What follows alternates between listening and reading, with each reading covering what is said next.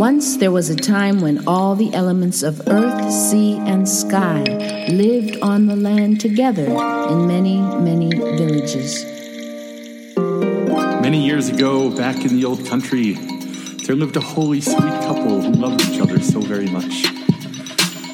A long time ago, in a village somewhere in Tamil Nadu, there lived a monkey. There was once a man, tall and handsome, who met a, a woman, beautiful and elegant, and they fell in love with each other.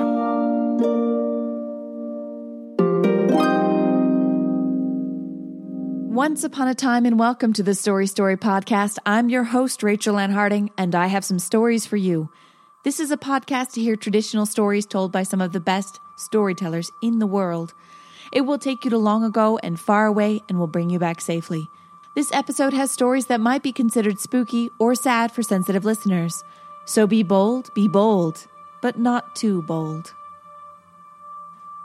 One of my jobs as a storyteller is leading ghost tours around Old Town Fort Collins here in Colorado. I dress up in a big, black, Victorian esque dress and take people into dark basements to tell the haunted history and paranormal present to couples on dates and families who know that those who traumatically bond together stay together. Underneath the Avery building, I usually help guide the group into the darkness and then turn them over to another guide who stands with only a flashlight giving out a little light, telling about the tragic events that led to William Avery's death, possibly murder, and the hauntings that have plagued the building. I usually back off and around a corner to stand in the darkness and listen.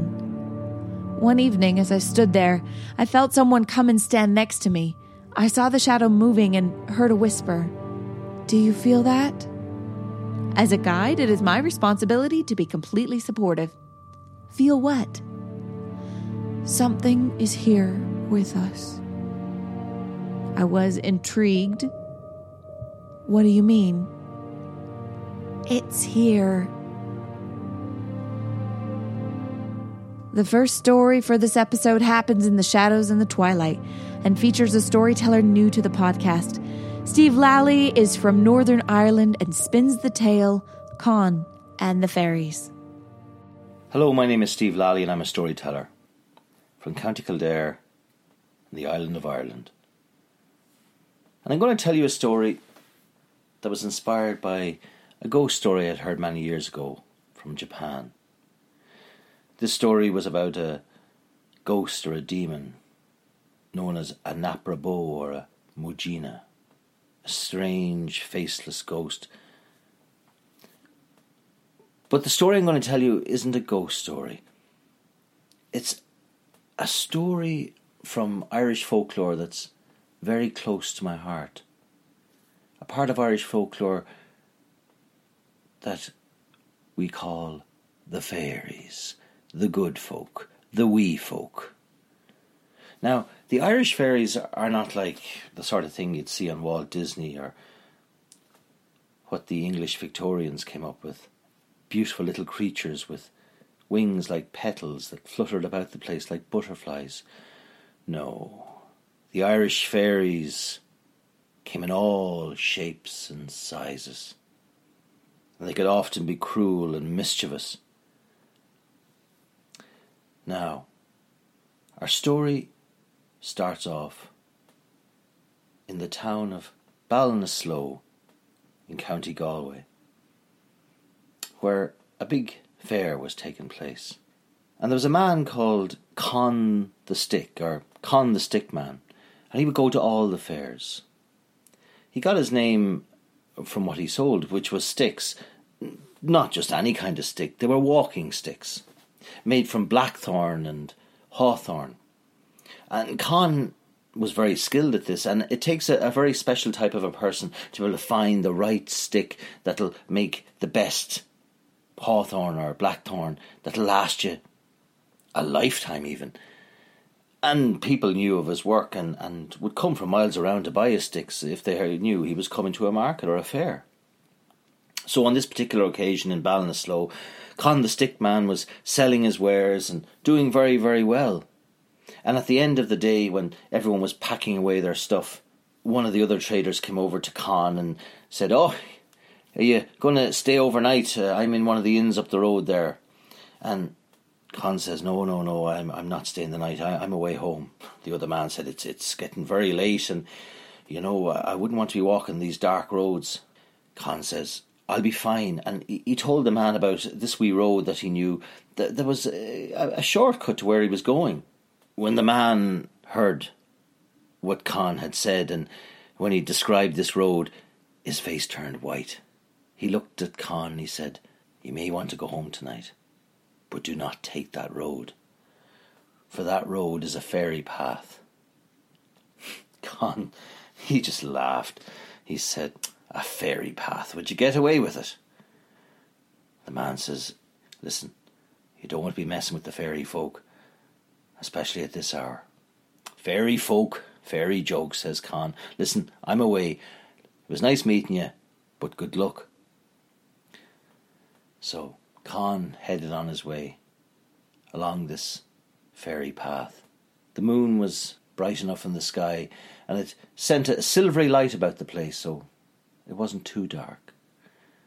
And as Con walked along the road, he saw something in the distance. It, it looked like a figure sitting on the side of the road. As he got closer, he could see that it was a it was a woman with long black hair, wearing a bright white dress. And she was weeping. She was crying ever so softly. Con felt sorry for her. He said, The poor creature, look at her sitting there. Oh dear, oh dear, I better go and see if she's all right. So Con, the stick man, walked over to this woman. He looked at her as she sat there weeping, rocking backwards and forwards. He he reached out his hand and, and he says, Are you all right? What's wrong with you, my dear? She said nothing. And then she started to stand up. And as she stood up, she got taller and taller and taller until she was head and shoulders over Con. He looked up at her. He reached out his hand and touched her shoulder. It was icy cold. And as soon as his hand touched her, the weeping turned to laughter, a mocking sort of a laughter. well, Con wasn't too happy about this. He said, Why are you laughing at me? I'm just trying to help you for goodness sake. There's no need for that. But then the woman turned around and revealed her face to Con. It was the most horrifying thing he had ever seen. He screamed. Oh, the sight was so horrendous. A sight that human eyes should never ever witness. He ran as fast as he could into the darkness, and as he ran, he could hear the sound of the creature's laughter behind him.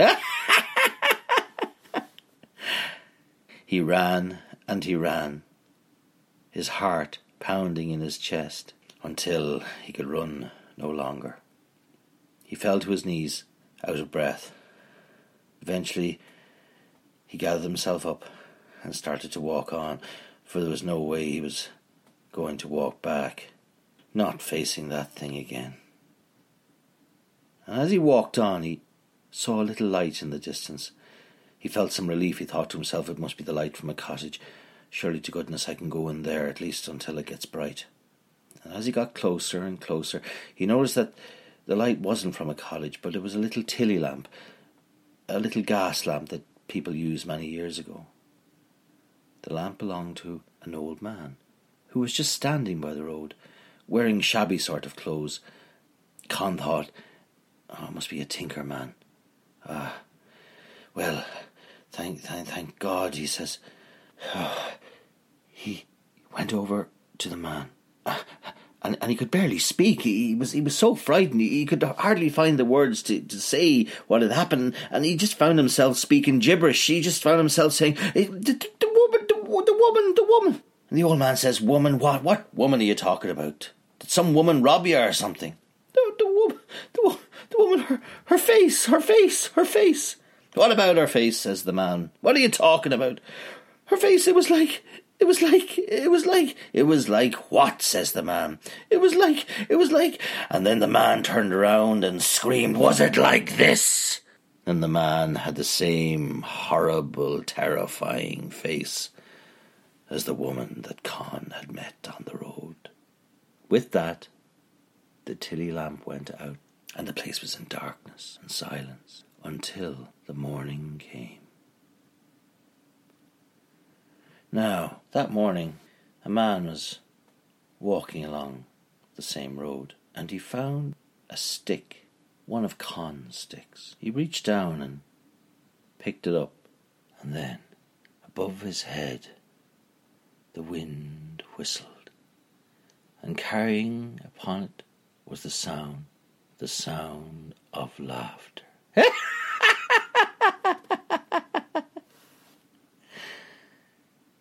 Sin é an scéal. That's the story. Thank you.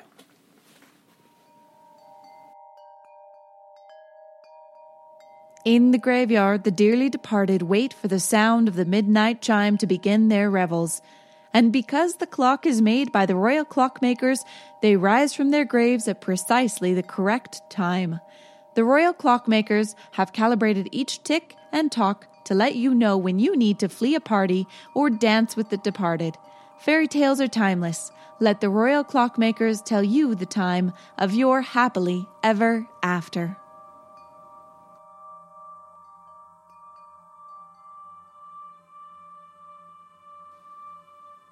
What is here? In the dark and muffled heat of the basement, I couldn't quite make out the guest. We get all kinds of people on the ghost tours, believers and non believers, the sensitive and insensitive who would rather let everyone know they do or do not believe.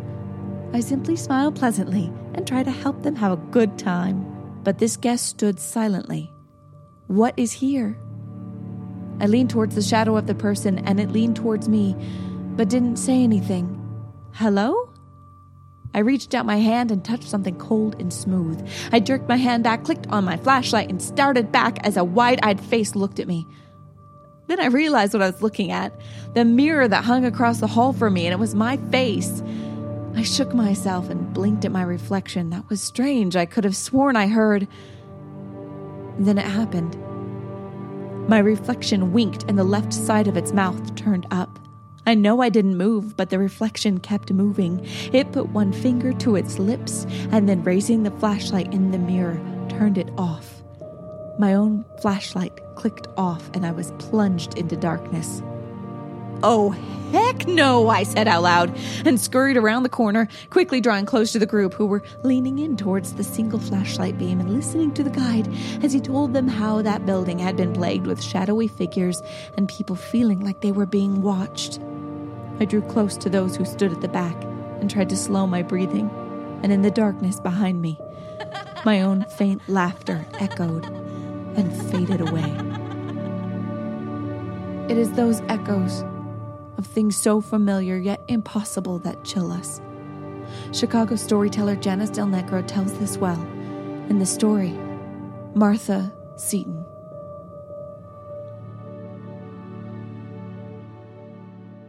When her son drowned, Martha Seaton stopped singing.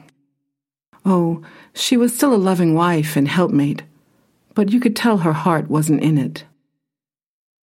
Joe, her husband, hoped she'd get over it in time, but Martha just grew quieter and quieter. She never went down to Cliff's End Beach after Johnny died. She avoided the water altogether when she could, but there was no escaping the smell of the sea in her nostrils or the taste of salt on her lips.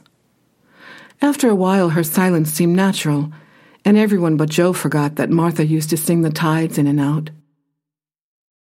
One summer night, a year after her boy was drowned, Martha lay beside her husband in the dark, listening to the sound of his breathing, the sound of the sea. It was nearly dawn. She heard the muffled clatter of the milk wagon and the clank of old Spry leaving the new milk can and picking up the old. Then she heard something else. At first she thought she was dreaming, but listening to Joe snore, she knew she was awake, and she knew the sound. It was a baby crying in the night. The low wail came over and over again. It was enough to break her heart. Joe, Joe, wake up, Martha whispered. What? What is it, Martha? Listen, can't you hear it? What? No, nothing. Joe heard only the wind and the sea, while to Martha the cry was more and more urgent. Joe, are you mad? You must hear it. Martha, you've been dreaming again. Am I awake now? Yes? Then I hear a baby crying as clear as if it were in this room. I tell you, I hear it.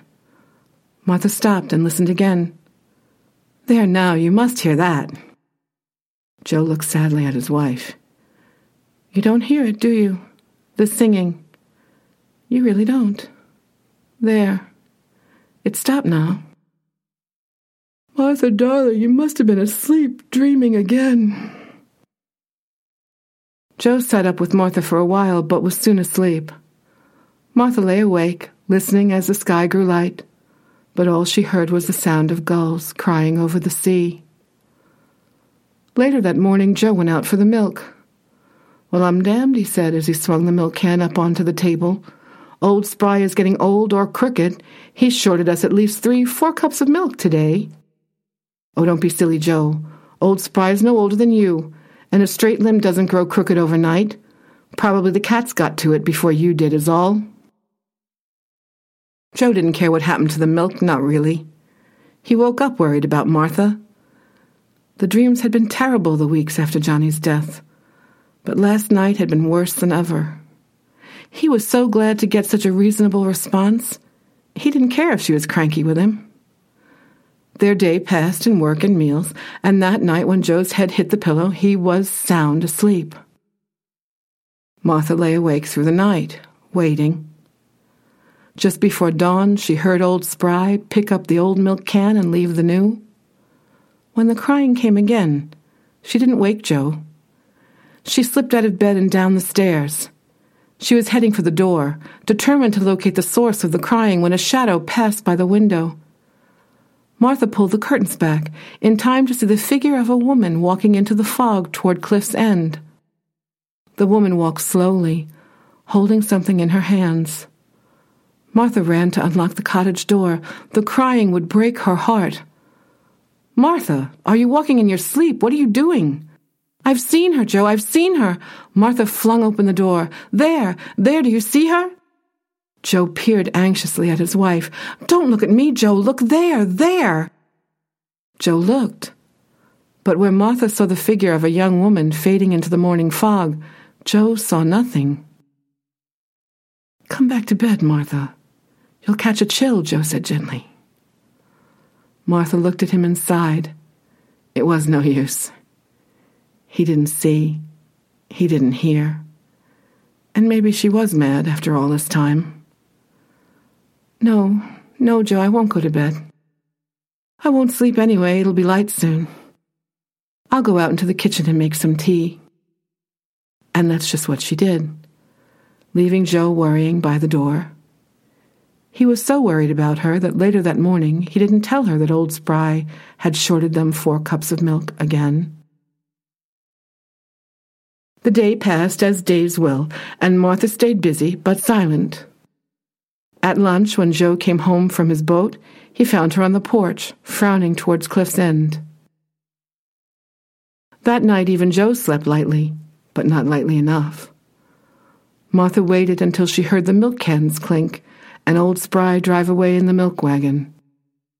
When the crying began again, she was ready. Standing by the open cottage door, Martha saw a young woman come out of the morning fog. She tipped milk from the milk can into a deep blue bowl, then turned and walked back toward Cliff's End. The morning fog wrapped around her. Wait, cried Martha, come back. The baby's wails seemed part of the wind. Wait, I can help.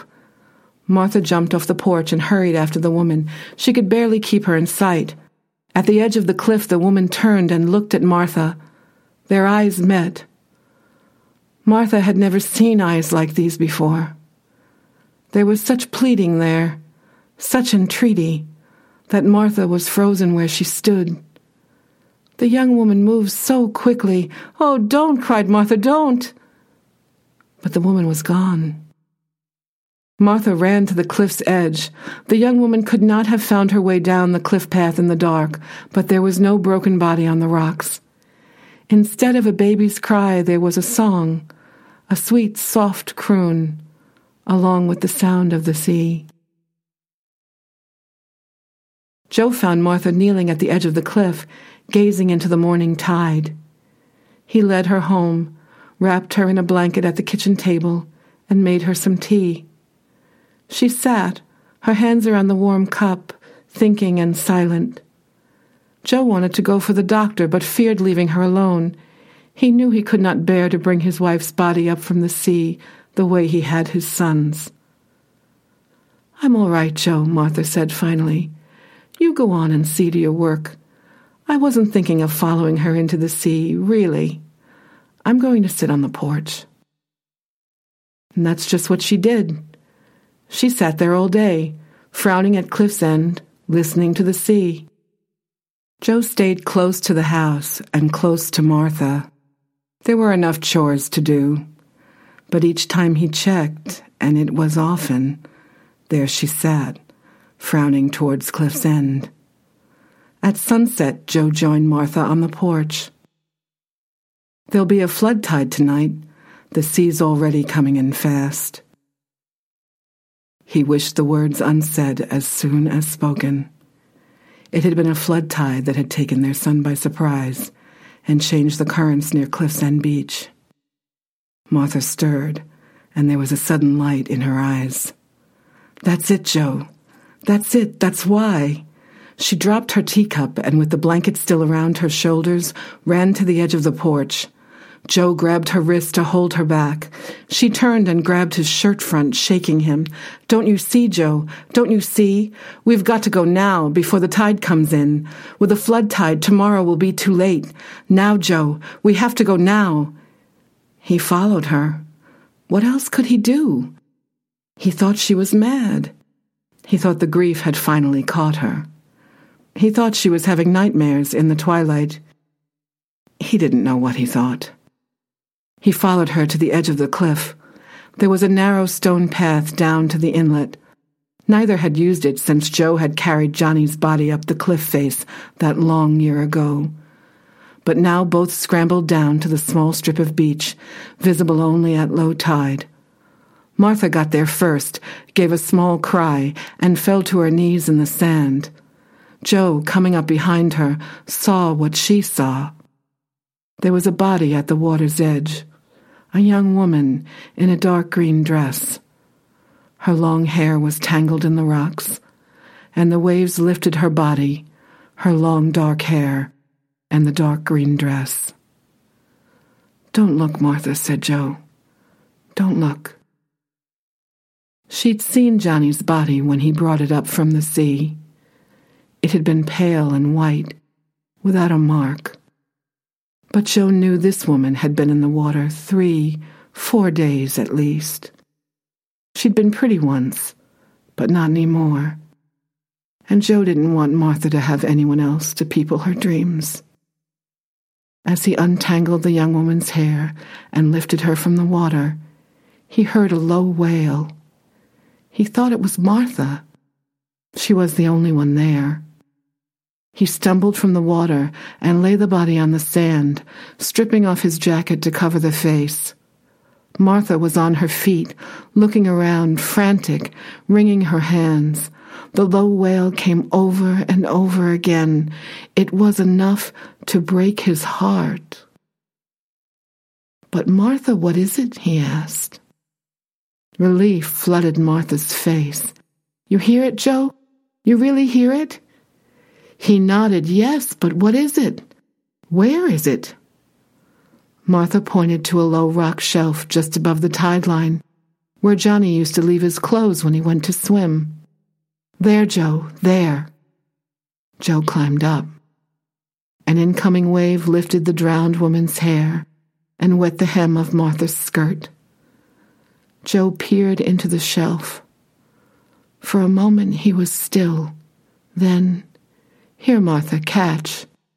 Into her waiting hands he dropped a deep blue bowl.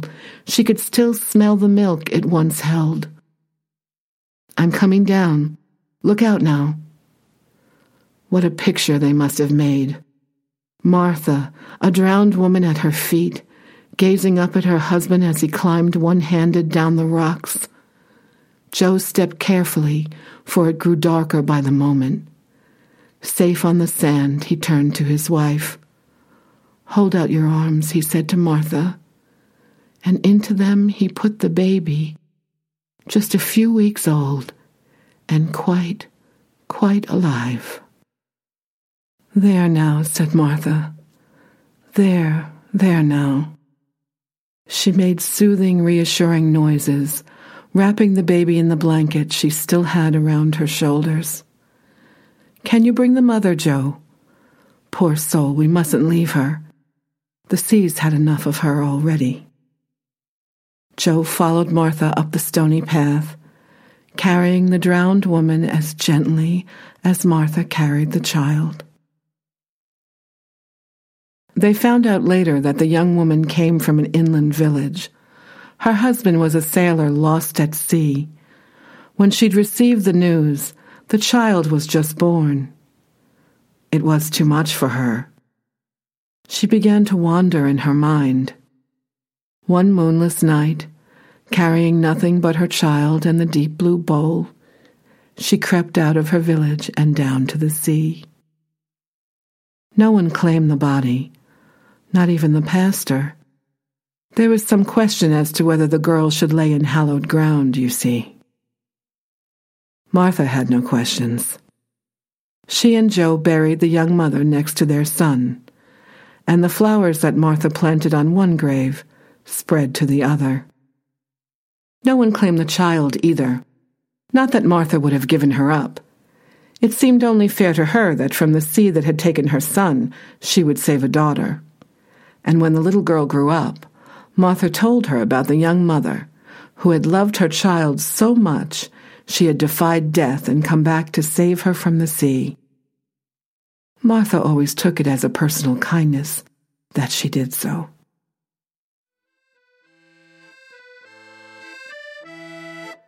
Thank you for listening to the Story Story podcast.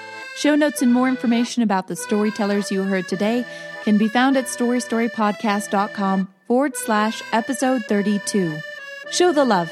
Find Steve Lally and Janice Del Negro on Facebook and the internet. Tell them you heard them on the podcast and now want to hear them tell more stories. In fairy tales, the magic number is three, so I have three things for you to do. One, like and rate the show on iTunes. It helps others find the podcast. Two, join the mailing list. You will get a link to the podcast delivered to your inbox, plus news and other storytelling related goodness. Three, consider becoming a supporter. For as little as $4, the cost of a scary mask that you can jump out at trick or treaters with, not that I would do that, of course, you help support the podcast and we'll get access to a story story short, which is just what it sounds like an extra story just for the patrons. The short for this episode is Elazo, the Horse That Saved Six Lives by Antonio Rocha. You can find out how to support the podcast and join the mailing list at storystorypodcast.com. And thank you as big as the sugar rush that I will get from eating the candy I meant to hand out to the kids to those who are donating. If you would like to stay connected, you can find me and the podcast on Facebook, Twitter, and Instagram at Story Story Podcast or Rachel Ann Harding. Come say hello. Check out the ads for the fairy tale sponsors and let me know the favorite story you have heard or the favorite stories of your childhood. Who knows? Maybe you'll hear them here soon. Next episode, we will hear stories about restless spirits and spine tingling tales. I hope you'll join me again. And until then, live happily ever after.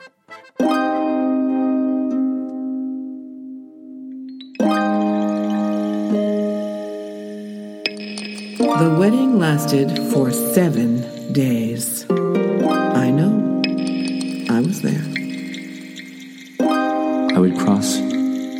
27 countries, wear out three pairs of boots, battle two giants and the grandmother of all witches, Baba Yaga, before I was reunited with my frog princess. But that's a story for another time.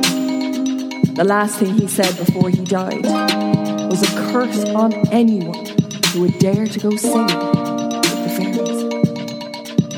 Just because a story is strange, mistake. It can also be true.